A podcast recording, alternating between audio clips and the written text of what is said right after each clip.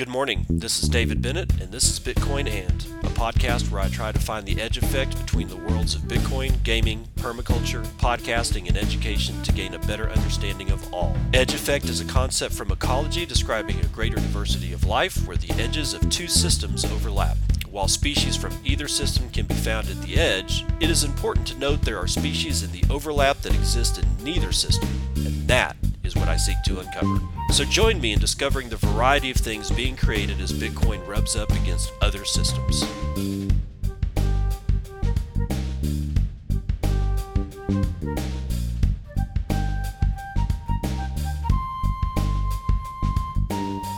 It is 8:34 a.m. Central Standard Time. It's the 15th of December 2021. Christmas is coming up fast, ladies and gentlemen, boys and girls, Damen und Herren. This is episode 518 of Bitcoin. And as a reminder, if you'd like to support me and the work that I do, you can always support the show through Podcasting 2.0 applications. Oh, yes. That enables you to stream me sats while you're listening to these dulcet tones of the podcast that is Bitcoin and it's also the way that I prefer to be supported by this community. Watching the Satoshi stream into my Lightning node is a lot of fun, and it's more satisfying than anything else that I have out there for support, including my Patreon page, which is Bitcoin and Podcast over there on Patreon. If you'd like to support in dirty, filthy fiat, I'm not going to turn it away. Now, what's going on today? Well, well, let's get into it because, you know, it's probably nothing, but crypto lender Ledn raises $70 million in a Series B round and readies a Bitcoin backed mortgage product. Here we go. This is where I, this is what I was waiting for when it came to quote unquote DeFi. Decentralized finance, in my opinion, is a financial instrument that is decentralized that actually provides something of value, like buying a house, a car, a farm, a ranch, raw land, I don't know, an air fucking plane. I'm just saying, this is what I was waiting for. Caveat I don't know. I mean, I, I, I Ledn has been around for a while, and they, like some of the other lending platforms that you can lock up BTC and you know get a loan. Um, there, eh, or you can also like say you know give them some BTC, let them lock it up, and then they loan it out and give you payments. Now, there's a couple of other platforms that are doing this. I think Unchained Capital has a product like this, pretty sure. And then there's another one, and I can't remember their name, but uh, they've been being raked over the coals because the amount of money they pay you to loan out your Bitcoin continues to decrease. And Ledn is the exact same way. so they've been getting raked over the coals as well. Again, I don't have any sponsors for this show. So Ledn is not a sponsor. I'm just reading you the news, but this is dropping today by Michael Bellusci from Coindesk. Let's find out more about it. Cryptocurrency lending platform Ledn raised 70 million in a Series B funding round at a 540 million dollar valuation and plans to use some of the capital for its new Bitcoin-backed mortgage product. 10T Holdings led the funding round which included Golden Tree Asset Management, Raptor Group and FJ Labs. 10T CEO Don Tapiro or Taperio, I, I don't know, I can't pronounce it, will be joining Ledn's board of directors. Ledn said all of its existing investors also participated in the latest raise, which included billionaire hedge fund investor Alan Howard and Kingsway Capital. With its Bitcoin backed mortgage loan, Ledn clients will be able to purchase real estate and use an equal amount of Bitcoin and property collateral as part of the mortgage loan. Ledn intends to make the product more broadly available to clients in the US and Canada early next year. Ledn says there is a wait list for the product and aims to reach over $100 million in Bitcoin backed mortgage originations by the end of the first quarter of 2022. Quote Most people that hold extensive wealth in Bitcoin still can't utilize their assets to qualify for a mortgage at a bank, Ledn's co founder and CEO Adam Reeds said in a statement. Ledn developed the Bitcoin backed mortgage product after seeing strong client demand. Ledn co founder and chief strategy officer Mauricio Di Bartolomeo told Coindesk. Di Bartolomeo said this is not having, or Di Bartolomeo said that not having to sell Bitcoin is key for hodlers of the cryptocurrency and that the mortgage product will be a great way to teleport some of that wealth from Bitcoin into the real world. Since the third quarter of 2020, Ledn has grown its assets by over 4,000%, exceeding $1.7 billion, according to the statement. The company has clients in 127 countries, with 44% of its loan clients in Latin America, where it hopes to expand with help from the latest capital raise. So that's the end of the article. And I think a focus on Latin America is kind of pivotal at this point for all of you people that are going to be offering any kind of products that even remotely resemble this or services that remotely resemble this, I think you would do well to concentrate on Latin America. I, I it's a again, I it's a gut feeling, but somehow or another, El Salvador making Bitcoin legal tender, you know, last or earlier this year kind of sets my mind spinning in a direction that really seems to fo- be focusing on Latin America Africa also needs to be focused on. Okay, that that I'm not I'm not you know skating out of that or the Balkans Balkans or the Baltics and Eastern Europe and all that like I normally say. But I think what's imperative right now, considering what's going on in Europe, the absolute totalitarianism, the authoritarianism, the fucking outright fascism that's spreading like a worse than the COVID or whatever, you know, beer virus. It's it's phenomenal. And I think that the Atlantic and the Pacific Oceans are still going to act as a pretty good bulwark against that kind of encroachment because geographical barriers are very good in insulating things such as species, whether they be plants, animals, or political regimes. And if you don't want, if you do not want that kind of shit to occur over here, then you better start focusing on financial freedom in Latin America, where we have a situation where they are our neighbors and all of us in the Western Hemisphere are basically buffered by these gigantic bodies of water. And I'm not saying that that doesn't mean that it's easy, not easy to fly over. I'm just saying that it is a bit more difficult than just running some tanks, you know, into your neighbors, you know, across their border please consider focusing on Latin America. Also, um, this looks like a blended product. this mortgage is not only going to hold collateral, you know, the, the BTC is collateral on the land, it's also going to hold at least part of the land as collateral as well. Okay, so you're kind of getting, I'm not going to say that you're getting screwed here, I think that they're just being very, very conservative as they roll out like a first of kind type of product. Is it the first of kind? I don't know, but I haven't really heard of just straight up BTC backed, you know, mortgages. And this is also not a straight up BTC backed mortgage because the land is also going to be held in check. As we move forward, and you know and and hopefully we get past this whole fear index being so freaking you know frightful. Um, they will actually come to find out that they don't actually need to hold the land in check and you can just do a purely btc backed loan. But you got to start somewhere and it doesn't surprise me one bit that they're being this conservative. Now block launches cash app feature allowing users to gift bitcoin Michael Belushi is was Belushi, I think is how you pronounce it, from CoinDesk is writing this one. Payments firm Block, formerly known as Square, will allow its Cash App users to gift as little as $1 in stock or Bitcoin, according to a tweet on Tuesday. Quote, It's easy as sending cash, and you don't need to own stock or Bitcoin to gift it, the company said in its tweet. Block joins other companies that are offering similar features. In May, PayPal said that it was going to make third party wallet transfers available for PayPal and Venmo users. Coinbase also has a gifting feature where users can send cryptocurrencies. Don't use Coinbase, enemies of Bitcoin. I, I'm serious. They made all their money because of the existence of Bitcoin, and they have done nothing but tried to shit all over it for their entire existence. Don't use it. If you want to use this feature, then at least consider using Square um, or the cat rather the the Cash App.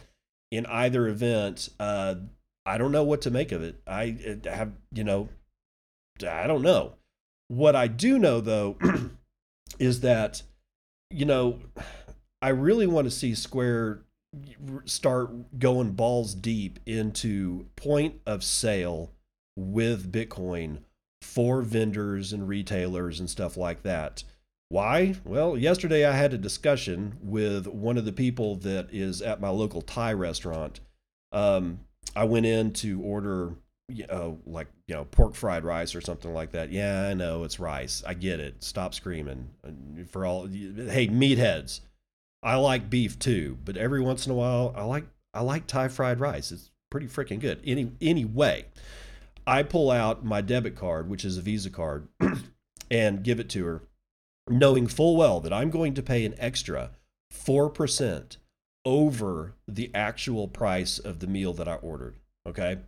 Uh, because I didn't have cash on me. So I just, you know, and I, it, it's he's got a sign hanging in, in uh, you know, on front of the in front of the bar that says, "Hey, look, a credit card. If you're going to use a credit card, dude, you're going to pay four percent more. Sorry for you." And I know why. It's not like she's trying to be a dick or something like that. It's that they, these little guys, are being raked over the coals by Visa because they're held hostage be, because Visa knows that most people use credit cards and debit cards to pay for goods and services, even at the, you know, at a very small scale now. Therefore, they can pretty much tell the retailer to go get bent every time the retailer says you're taking too much money from us. So what do they do? They stack 4% on top of the of your purchase so that they can make some of that money back. That has a tendency to go against the terms of service of Visa. So people that do that need to be very very careful and these people are not being very careful. And I was reminded of that fact by some good folks uh, on Bitcoin Twitter. But be that as it may, I took that opportunity to ask her if they've ever considered using Bitcoin. And for a long time, I was reticent to not engage or reticent to engage in those conversations because you know I've been here like for a long time and those conversations generally spark laughter.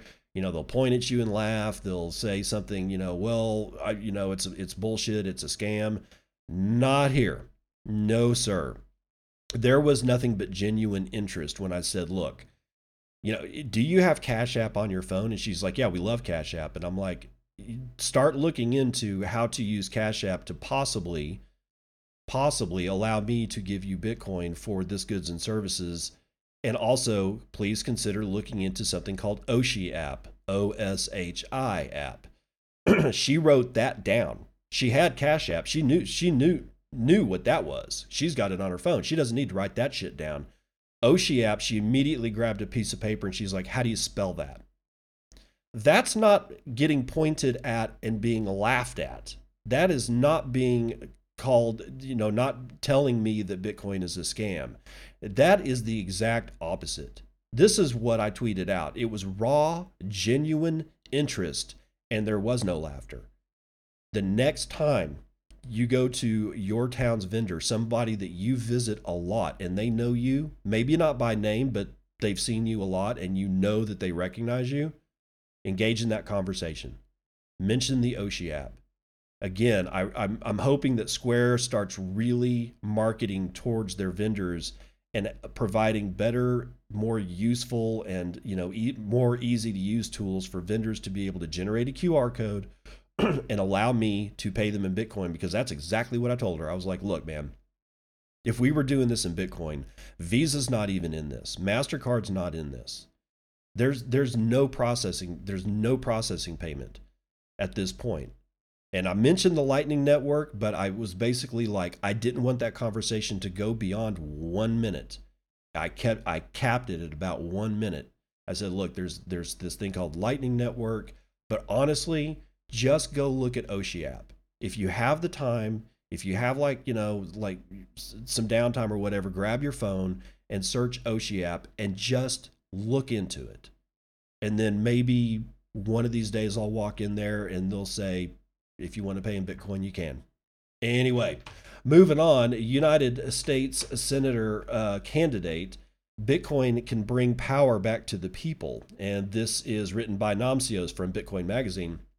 Morgan Harper has begun her Bitcoin learning trajectory. The 38 year old Senate candidate for Ohio is researching opportunities that the decentralized monetary network can bring to her constituency, namely a push for the decentralization of power, which she believes is overdue. Quote, one of the greatest problems in our society is too much power centralized in too few hands, which produces anti competitive effects that entrench incumbents and prevent innovation. It shifts power to a select few, large cities, and a few dominant players within each market and away from people in states such as Ohio, Harper told Bitcoin Magazine. The progressive Democrat entered the United States Senate race in August, seeking the seat held by Rob Portman a Republican senator who announced in January that he would not seek reelection for a third term in 2022. Harper is up against Tim Ryan, a longtime Democratic congressman who has served 10 terms and leads in name recognition and campaign funding. Harper was born to a teenage mother and lived in a foster home for almost a year before being adopted and raised by a public school teacher. She graduated from Stanford Law School and served as a senior policy advisor at the Consumer Financial Protection Bureau. In a November 9th thread on Twitter, Harper explained that she first heard about Bitcoin during her time at the CFPB. Her curiosity has since increased, and the candidate has begun realizing Bitcoin's potential as a tool for individual financial empowerment. Quote, I'm intrigued by the concept of decentralized networks where we can have the benefits of network effects without concentrating power in the hands of a few people or corporations, Harper said, adding that so far she has had mostly or she has mostly focused on Bitcoin and its potential to disintermediate banks and to serve as a store of value. Harper said that for her state, Bitcoin could help create economic power and freedom for individuals so that the people of Ohio are less reliant on outsized corporations that stifle growth and innovation in a system rigged in their favor. Bitcoin has been very appealing to understand commun- or underserved communities in countries like El Salvador and Nigeria, where clumsy and unequal financial systems prevent many people from obtaining even the most basic access to money and banking. The peer to peer monetary network aims to restore financial sovereignty by enabling anyone to store and transact value, irrespective of gender, skin color, or power status. Quote By contrast, traditional banks put you at the mercy of arbitrary and often discriminatory policies. The banks are set up to favor the rich with preferred access and preferred terms, but a lot of working class people and Ohioans don't get those benefits. Instead, they get hidden overdraft fees and almost no return on their capital. Harper's interest led her to embark on a listening tour seeking to learn more about what government officials could do to help promote innovation through public policies while also protecting investors. Although she is interested in Bitcoin and its potential, Harper said she does not hold BTC as she seeks to work without an investment bias. Oh, for fuck's sake. If you don't hold BTC, you have an investment bias. If you hold BTC, you also have an investment bias. I have an investment bias because I don't hold some company A. If I held stock in some company A, I have an investment bias. It works both ways get it through your head. It does not matter whether you hold an asset or you don't hold an asset, you have an investment bias. Just please understand that. Quote Politicians who buy and sell financial assets while wielding immense influence across sectors undermine our democracy and fuel people's distrust in the political process, she said. I want to get the law right for this asset class for the people of Ohio, not because I stand to gain financially. End quote. Harper will face Ryan in the Democratic primary on May the 3rd, 2022. Voters will elect only one member to the United States Senate from Ohio in the general election, which is scheduled for November of next year. Yeah, it's the midterm elections. Um, I don't know. What do I think about this? Generally speaking, I was raised conservative. But I'm getting to the point where I will literally vote for anybody that says the word Bitcoin and has good things to say about it. I know that's a terrible, that is a terrible attitude. But shit, what else can you do? I mean, it's like I sure as shit ain't gonna vote on on. I'm not gonna vote for somebody on anything else that they say. I'm not gonna say. I, if Elizabeth Warren were to come out and say she's going to go up against Pfizer and, and Big Pharma, I don't believe her. The only thing that I, at this point that I can even hold on to is somebody that doesn't know squat about Bitcoin other than she or he is interested in it and it looks like it has potential to do good. Honestly, that's the only thing that I can hold on to. That is the only thing that I can hold on to at this point because everything else is fucking fake. It's all fake. It's been fake, and the facade is now crumbling to the point where it's like, I can't lie to myself anymore. This shit needs to go away. Now, we had a brief glitch on Coin Market Cap yesterday. You want to hear about it? Well, Erhan Kahraman has it from Cointelegraph. Bitcoin price briefly shows $870 billion per coin on Coin Market Cap. Before I begin, there are a lot of people that use Coin Market Cap as their price oracle for their trading bots. Keep that in mind as we read through this. Crypto traders experienced a moment of joy followed by confusion when a glitch caused several data aggregators to briefly display enormous gains for Bitcoin and uh, shitcoins. Coin market cap and several other price indices showed Bitcoin's price closing to $900 billion as Shitcoin 1 showed over $81 billion. The momentary glitch also impacted Cointelegraph's price indices. Displayed numbers didn't affect the trading prices on exchanges, and the platforms quickly solved the issue. CoinMarketCap explained on Twitter that the data provider is rebooting its servers as part of its remediation plan. God, remediation for fuck's sake. CoinMarketCap is now back to normal after an issue that affected our price rankings, a spokesperson told Cointelegraph, adding that the investigation on the root cause of the glitch is still ongoing. And no, we didn't show you prices from 2026. We'd hold on that we'd hold on to that Lambo down payment, end quote. Crypto Twitter was quick to react to the unrealistic price movement with hilarious posts. And yes, they show some actual hilarious posts, but I'm not going to read them because it's not important.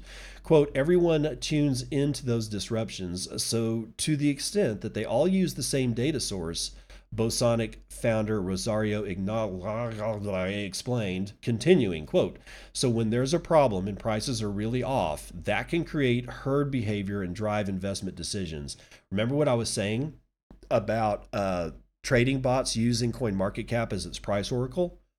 That can trigger a lot of liquidations on false premises because the trader isn't actually hanging out. It's just a pre-programmed algorithm that says, "Hey, what look at the oracle, is the price X?" Okay, if the price is X, then please sell everything.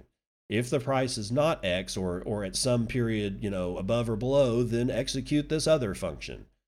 Do you have any idea how dangerous that can be if the majority of the markets move on trading bots? And somebody hacks coin market cap and changes all of the fucking prices, that is one hell of a way to manipulate a market.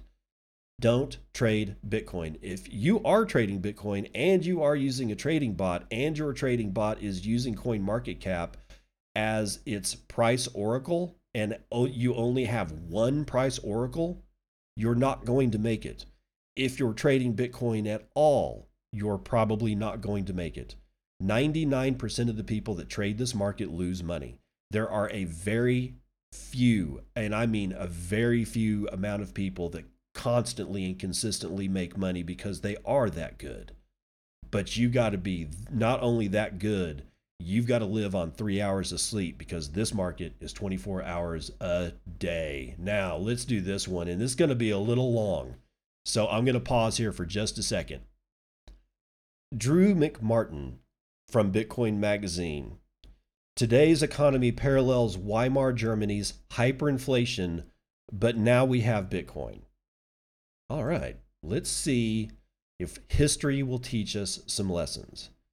In the early 1920s, the value of the paper mark, the native currency of the Weimar Republic of Germany, lost almost all of its purchasing power, causing tremendous instability within Weimar for many years as society tried to wrestle with the fact that tomorrow's money was worth less than it was today. Day after day, the currency was worth less and less, ultimately becoming a worthless piece of paper. The value of the currency fell quickly. A loaf of bread in Berlin that cost around 200 paper marks in January of 1923 had risen to 200 billion paper marks by November of 20 or of 1923. The exponential de- decrease in the paper mark's purchasing power can be seen by the value of one gold mark in paper marks. Some of the events which led to Weimar's hyperinflation bear a striking similarity to events happening today. To me, the most striking similarity is the rate of growth or the expansion in money printing, which would be the cash in circulation.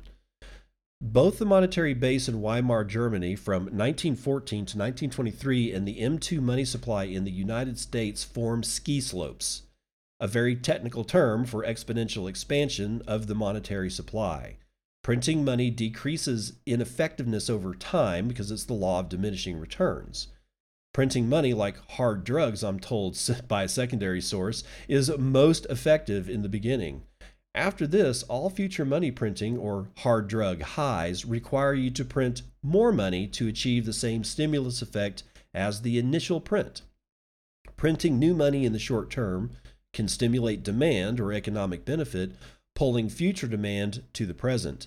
Overprinting, on the other hand, is very bad for an economy as it devalues the currency and forces everything in goods and services to be repriced to the ever increasing new money supply.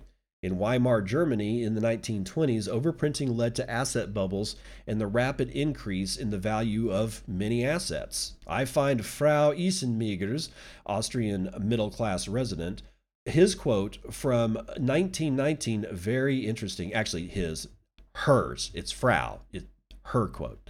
Quote, the value of my industrial investments is rising to an extent which seems to be incomprehensible and almost makes me uneasy, she said in, on December 15th, 1919, When Money Dies. Apparently, that's the, uh, uh, the book that it came out of.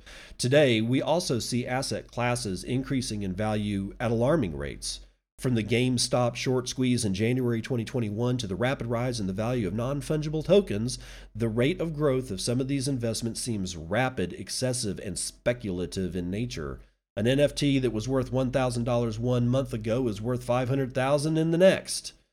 For the record, this isn't a critique of NFTs or if they have value, it is the rate of growth in some NFTs that I find alarming. Its speculative rise is telling and reminds me of this quote from the book When Money Dies, which accounts for the hyperinflation of 1920s Weimar Germany. Quote, as old virtues of thrift, honesty, and hard work lost their appeal, everybody was out to get rich quickly, especially as speculation in currency or shares could palpably yield far greater rewards than labor. Adam Ferguson, When Money Dies. As the currency of or value of currency declines, the incentives to work and save your earnings in said currency also decline. Most residents subconsciously don't see a way to grow their wealth through working hard and saving anymore. Many resort to speculation to keep up with higher inflation burdens that push up their cost of living. Budget deficits is another similarity from Weimar Germany to today. Countries that print too much of their currency also tend to run a budget deficit. Countries with budget deficit tend to print too much and vice versa, oftentimes creating vicious feedback loops like a microphone next to a speaker. To make up a deficit, a country can either increase production, raise taxes, or print more money to monetize the debt. Today, as experienced in Weimar Germany, we are seeing debt monetization to make up the deficit of surplus spending. Weimar Germany had to monetize their debt due to forced payment or reparations to the Allies for losing World War I. Today, governments spend more than they earn or tax and grow their balance sheet at an increasing rate to make up the difference in their budget deficit. Worse than the printing and debt monetization, governments today, like Weimar Germany before it, don't seem to acknowledge that the printing is a bad thing or that printing money out of thin air even causes inflation beyond the word transitory. The conversation between U.S. President uh, Joe Biden and Don Lemon of CNN on July 21st, 2021 is telling, quote, you seem pretty confident that inflation is temporary, but you are pumping all of this money into the economy. Couldn't that add to inflation? Don Lemon. Quote, no, look, here's the deal. Moody's today went out, Wall Street firm, not some liberal think tank, said if we pass the other two things I am trying to get done, we will in fact reduce inflation. Reduce inflation, reduce inflation, because we are going to be providing good opportunities and jobs for people who, in fact, are going to be reinvesting that money back in all the things we're talking about, driving down prices, not raising prices. End quote. United States President Joe Biden. The lack of connection between money printers and inflation is eerily similar to 1920s Weimar Germany. Quote, the chancellor would accept no connection between printing money and its deprecation, and indeed, it remained largely unrecognized in cabinet, bank parliament, or press. Adam Ferguson, When Money Dies. For people today, most know their cost of living is going up, but it's hard to measure when food, energy, and housing are excluded from the consumer price index calculations. One could argue that the CPI, excluding essential costs of living items such as food, energy, and housing, makes CPI an ineffective gauge for the true cost of living increases. Quote, cooked CPI numbers, coincidentally, was also a trait experienced in 1920s Weimar Germany. Quote, there was such an alarming rise of the cost of living that to prevent agitation, the index had to be cooked. Adam Ferguson, When Money Dies. In what world is year over year inflation calculated at 4 to 6% measured as measured by CPI when food and housing prices are up more than 20%? Last time I checked, shelter and food are pretty good cost of living measures. Higher prices are caused by pulling too much future demand backward to the present. The system cannot cope with the demand, resulting in the higher cost and breakdowns in supply chains as the market readjusts and reprices to the new demand. Supply shortages and keeping store shelves fully stocked is becoming harder and harder in today's economy.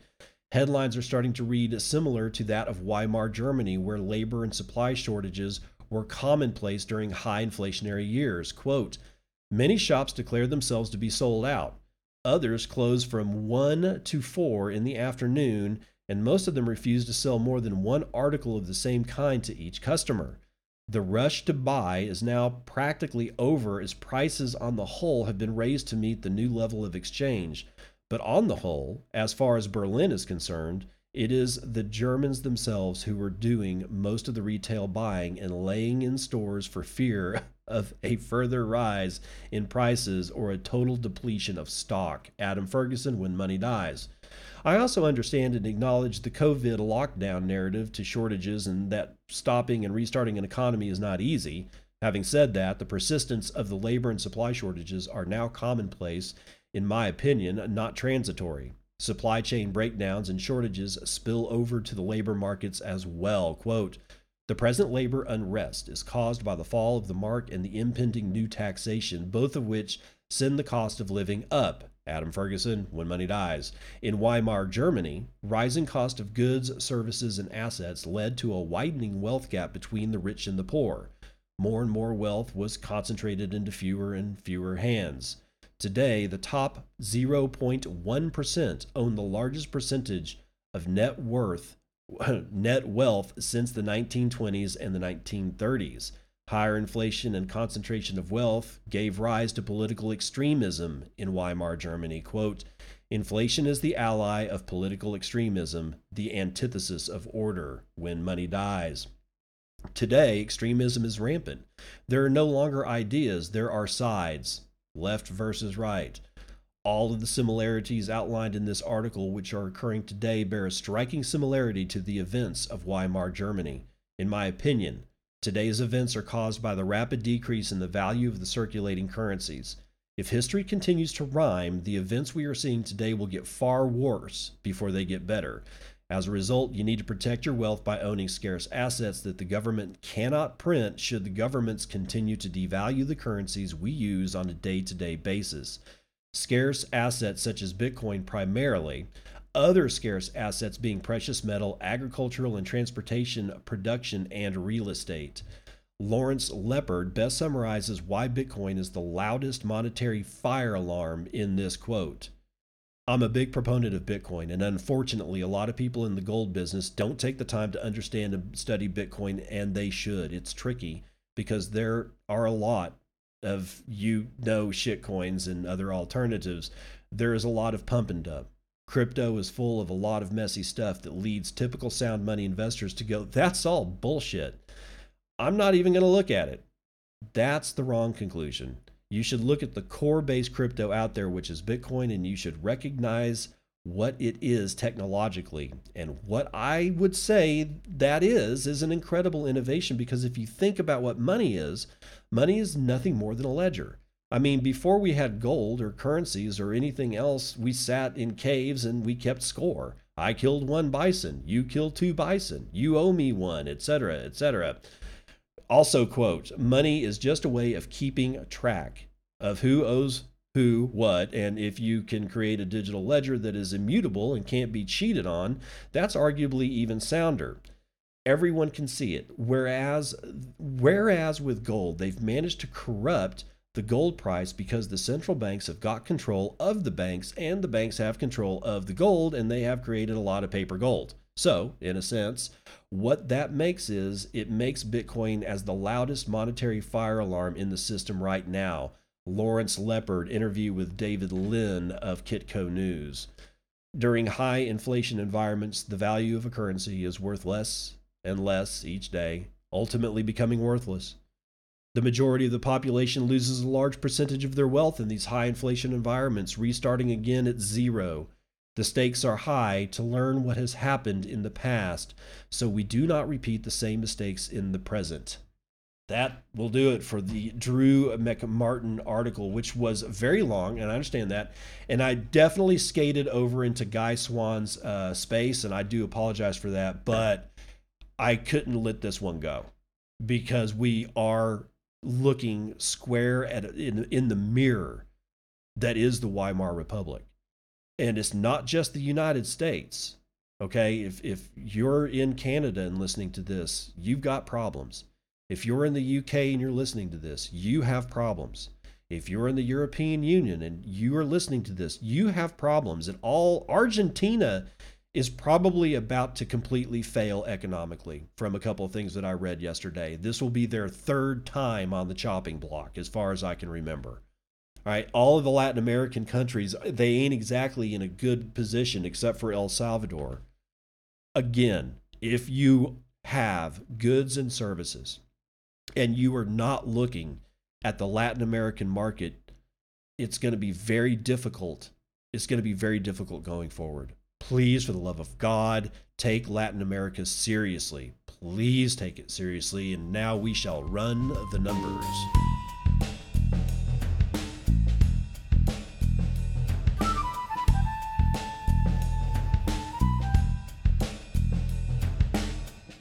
CNBC.com futures and commodities. Uh, right now, we are in futures territory because the markets haven't opened yet. Flammable liquids having a hard time today. A one point uh, 1.24 to the downside for West Texas Intermediate, down below $70 for the first time in quite a while. Brent North Sea likewise down a point, $72.09. Natural gas, however, is up 3.2% to $3.86 per thousand cubic feet. Gasoline down over 1% to $2.08 a gallon. Gold and all the rest of the precious metals, or shiny metal rocks as we like to call them, are down.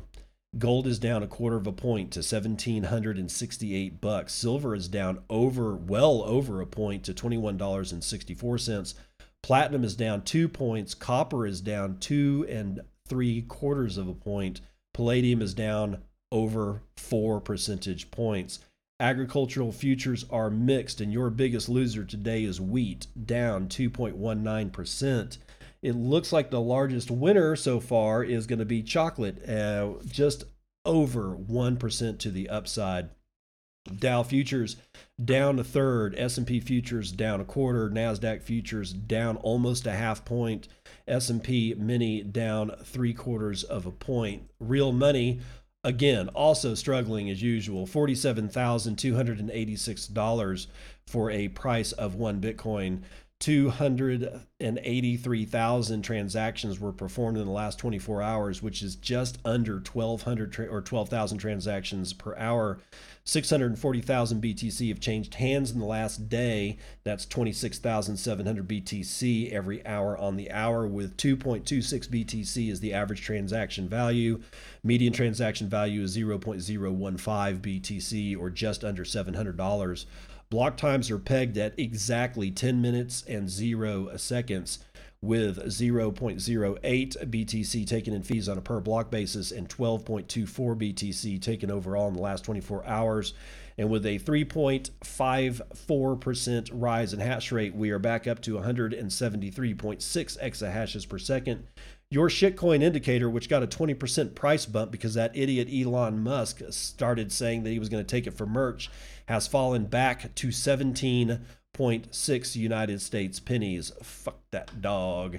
Transactions, we have 2,163 of them waiting on two blocks to clear.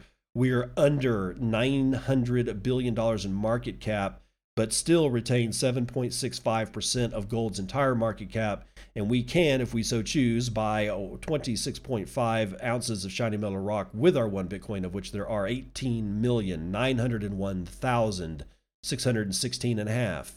3,289 and a half of those are locked up in the Lightning Network, valued at $154.5 million, being run over 18,637 nodes. And today we now have 82,087 payment channels. 75.3% of all of that is being run over Tor on 11,476 nodes. That's going to do it for Vitals.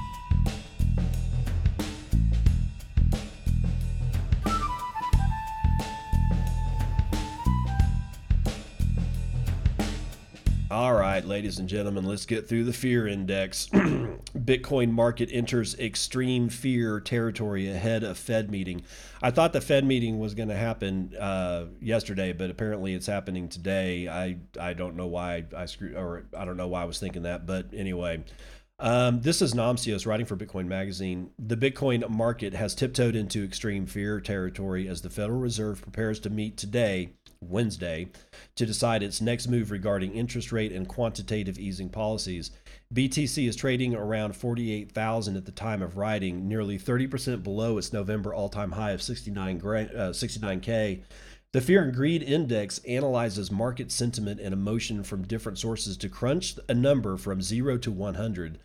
The closer the index is to its lower bound, the more fearful the market is at the moment the inverse is true for greed. When people begin purchasing Bitcoin out of fear of missing out, the metric is currently at 16, however, denoting extreme fear. As mainstream media reports expectations for the Fed's meeting, citing a reasonable probability that the central bank will attempt to curb inflation through a faster interest rate hike, financial markets stand ready to switch its investment thesis. Although the move isn't likely to come until next year, the Fed has been moving quickly to prevent consumer prices from soaring well b- above its 2% target. The market expectation for a faster wrap up of asset purchases isn't speculative. At the end of last month, Federal Reserve Chair Jerome Powell said that the central bank's bond buying program could end sooner than planned amid rising inflation rates and a more robust U.S. economy. Powell added that he and his fellow policymakers would discuss whether it would be appropriate to wrap up our purchases a few months earlier. However, tapering is just part of this deal, and an increase in interest rates is the natural follow up action. Ever since the beginning of the pandemic, the Fed has kept interest rates near zero in an attempt to further increase market liquidity and economic relief to participants although that dynamic prompted investors to seek riskier assets as their traditional investments couldn't yield big profits any longer. If the Fed raises interest rates quickly and before anticipated, the broader market is expected to switch to risk off mode and plug into safer investments as the risk reward ratio favors traditional money making strategies. For most investors, Bitcoin is still considered a risky investment. Although the digital monetary network has demonstrated time and again its ability to shield investors from inflation and loose economic policies that enable true financial sovereignty for those who can't access traditional banking, its early stage in the adoption curve and status as a young development has many remaining skeptical. As a result, a broader risk off movement is expected to affect the Bitcoin market as well. It's unclear whether this would play out, however, as Bitcoin has demonstrated an ability to swiftly recover from somewhat harmful events. After China banned Bitcoin mining and then Bitcoin trading, the network is now stronger than before and has even more hash rate power backing its consensus protocol. An eventual sell off in Bitcoin caused by a more aggressive take by the Fed might end up having the same result a sharp upside after irrational fear is flushed out of the market again, by Namcios, Bitcoin Magazine, we've got to address it because if if the Federal Reserve does you know acts the way that Jerome Powell has been acting, um, and ceases bond pay, uh, bond repurchases and all that, yeah. But see, here's the deal: if you raise interest rates on the bonds, the price of the bonds are going to drop. So all the people that are holding bonds right now are going to get fucked. So what happens if they decide to just start selling bonds hand over fist? so that they can punch out. Okay, this is this is not going to be good no matter what they do. It's not going to be good. And I just I while I could see a short-term downturn in the price of Bitcoin because of it, I think Namcios is right. I think it's going to be flushing the fear out of you know down the toilet, and then we're going to have to wait. And yes, I know I'm I'm kind of sick of waiting too, but the markets can remain irrational longer than you can stay liquid. All right, so that's just a rule of all the markets, and even I don't trade, and even I mean I don't trade, and even I know that shit. So it depends on if you're asking me at this point, what should I do? I'd just hodl and wait and mine some kind of fiat job for its fiat bullshit and stack as hard as I fucking can. Because at one point or another, this this attitude, I mean, even if the Fed does what they say they're gonna do, will Europe? Will Canada? I mean, how much control does the Federal Reserve have over every single country's market in the world? Will they all follow suit? Will they all fall in line? I doubt it. I seriously doubt it. Again, which is why I keep looking at Latin America because the only people that are probably not going to follow suit is Latin America, with the exception of Mexico. Mexico will definitely fall in line. But as for the rest of them, maybe Brazil. I could see Brazil falling in line along with Mexico, but the smaller Latin American countries, nope. No, they're probably not going to fall in line. But we got other fish to fry. Bitcoin sheds dumb money as retail buys most BTC since March 2020 crash. So this is in direct opposition to the fear index. William Suberg is going to confuse us further from Cointelegraph.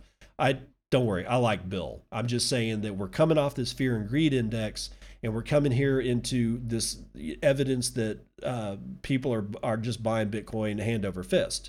Let's get into it. BTC is back in fashion for regular investors anyway at 48,000 as data confirms the biggest buying spree since March of 2020.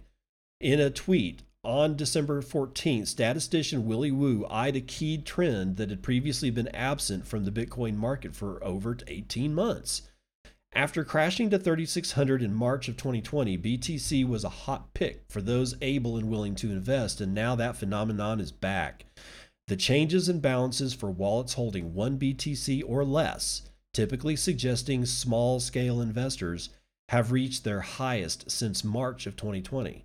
While the circumstances remain the same, the major difference at the end of 2021 is that Bitcoin cost $48,000 and not 3,600. Nonetheless, if the retail accumulation data is accurate, interest is surging. Quote, the last time retail bought the dip this hard was at the bottom of the COVID crash, Woo commented. As Cointelegraph reported last week, larger existing hodlers continue to exhibit mixed behavior at current price levels. Despite selling by some, the top tier, whales, are more cautious about divesting away from BTC. Meanwhile, the proportion of long term investors has reached a record high versus short term market participants. According to the so called Smart Money Gap Indicator, consisting of data from on chain analytics firm Glassnode, there has never been a greater disparity between the amount of BTC held by smart and dumb money, long term versus short term buyers. Throughout Bitcoin's history, local peaks in the metric have heralded the start of price bull runs signifying local price bottoms. The numbers support the narrative that Bitcoin's near 40% come down from 69,000 all time highs flushed out speculative market bets. Well, I hope so. I, and I hope it did so at a time that they weren't a, with with not enough time for them to jump back in at these prices, so that they can do it all again when Jerome Powell opens his freaking mouth today. Because I have no idea what that old man is going to say, but no matter what he says, somebody's going to sell the fucking news, and I'm getting sick of it. I am. It's sell the news. Oh, let's uh, look Bitcoin backed mortgages. Hey, that's good news. No, it's not. It's just news. Sell, bitch. Anyway, uh, let's see who we have on deck. On deck is uh, Dylan LeClaire and Sam Rule writing for Bitcoin Magazine. NUPL analysis shows Bitcoin market in healthy state of unrealized profit. In a November monthly report, we talked about the net unrealized profit and loss, or the NUPL indicator, showing the market in a healthy state of unrealized profit compared to previous cycles. We can further break down that indicator into short term hodler and long term hodler groups. As far as short term hodlers, one of the biggest near term concerns is that there are increasing unrealized losses in the market. As price continues to range below the short-term hodler cost basis of around 53 grand, there's a rising risk that more of the new buyers capitulate and sell their Bitcoin at a loss, driving the price lower. This can be a bear market forming or an opportunity for hodlers to buy cheaper Bitcoin. Periods of sustained short term holder capitulation spark new bear markets as new short term holder buying is the main bull cycle driver yet.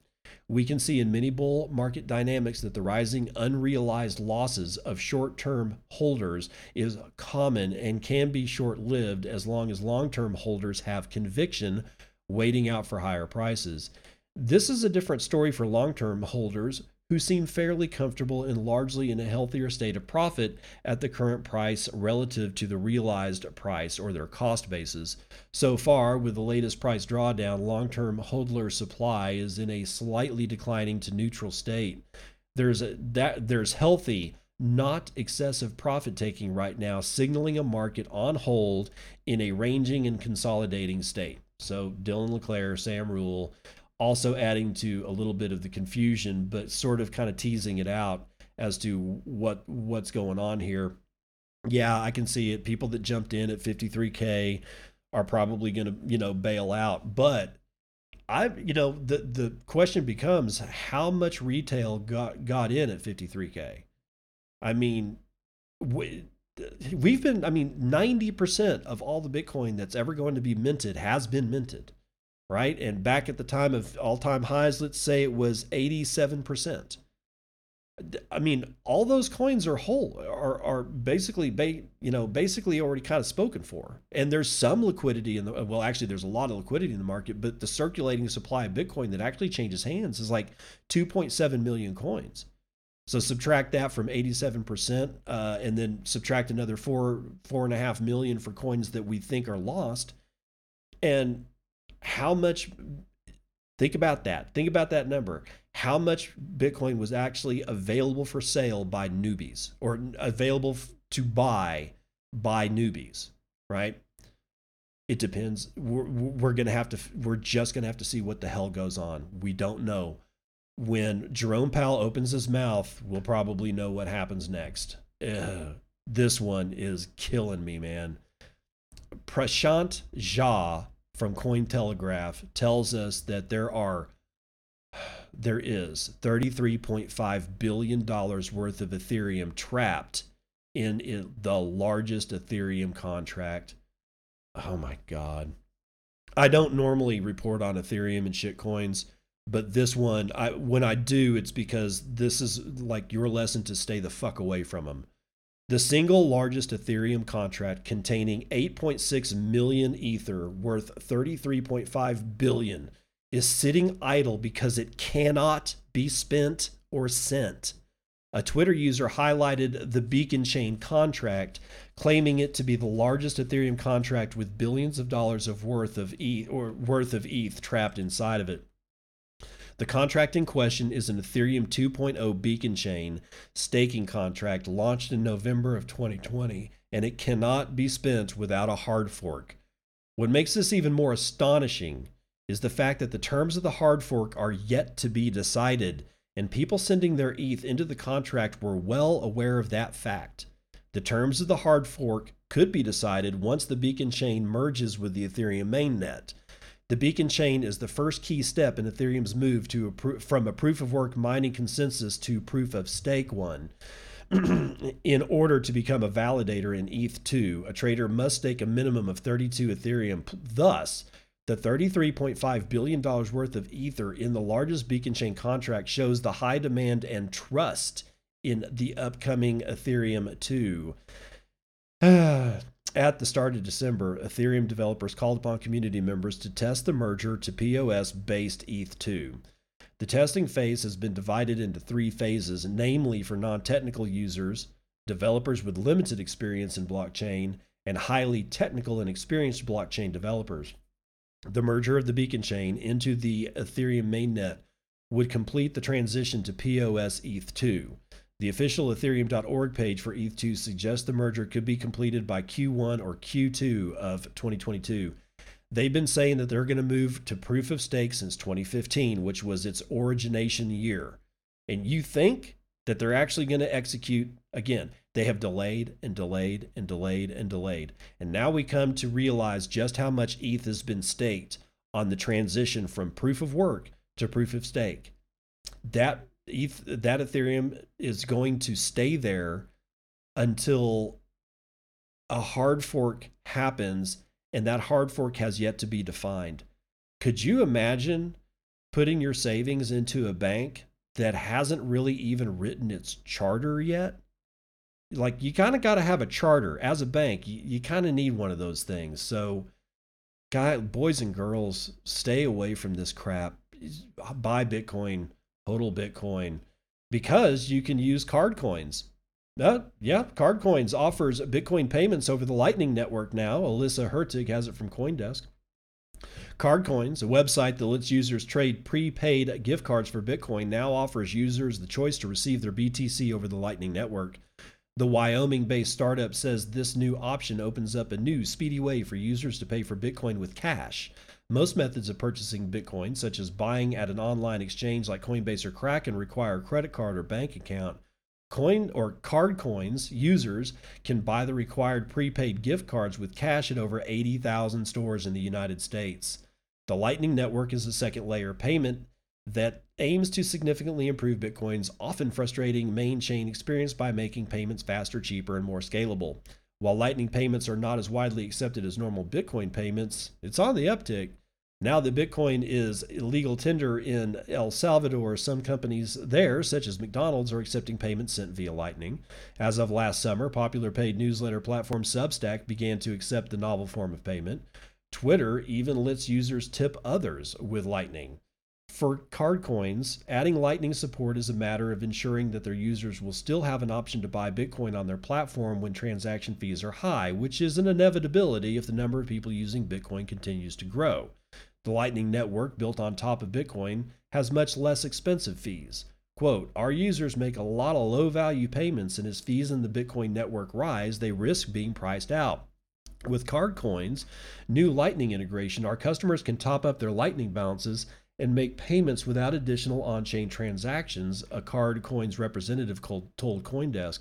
A normal Bitcoin transaction, which is typically more expensive than Lightning, is what's known as an on chain transaction. Some of Cardcoin's customers rely on their services and Lightning can help make sure the services stay cheap even when fees swell. Quote, as a business that primarily serves the banked or unbanked and cash preferred demographics, it's imperative that our customers can participate directly in the Lightning Network, the representative added. Cardcoins is also a possible method for buying non KYC Bitcoin for users interested in preserving their privacy. Cardcoins requires identifying information to a degree, as the company's compliance policy explains, but for users exchanging up to $500 a week, only a phone number is required. For the privacy minded, it's possible to add a number that isn't strictly tied to an ID. So there you go. It, Bitcoin marches on no matter what you do. Uh, that's going to do it for the morning roundup.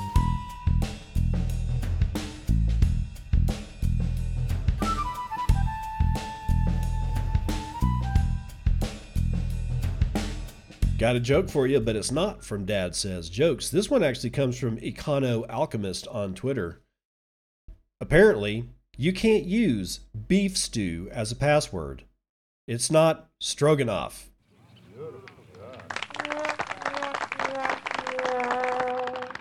That is so blindingly close to a fictional porn star's name. I keep thinking of something like uh, beefsteak Stroganoff as a porn star. You know, it just it, hey, it just popped into my head. I, you know, you meme the shit out of it. By the way, Greg, if you're listening, beefcake Stroganoff, figure it out, dude. Figure it out. Um, if you want to support the show, please use Podcasting 2.0. Uh, go check out Adam Curry. Just just Google or DuckDuckGo Adam Curry and Podcasting 2.0, and you will have all the resources you need to support this podcast in my absolute favorite way to have this podcast supported. That's by watching Lightning uh, payments stream into my Lightning node without going through Visa, without going through, you know, PayPal, without having to worry about Patreon, even though I've got a page over there. You know, I I, I appreciate all the support that I've got. I need more. If you have any particular means to support this show because you like what I do, if I'm bringing you the news so that you don't have to read it on your way to work or uh, on your lunch break or on a walk or while you're gardening or something like that, please consider supporting the show and I'll see you on the other side. This has been Bitcoin and and I'm your host David Bennett. I hope you enjoyed today's episode and hope to see you again real soon. Have a great day.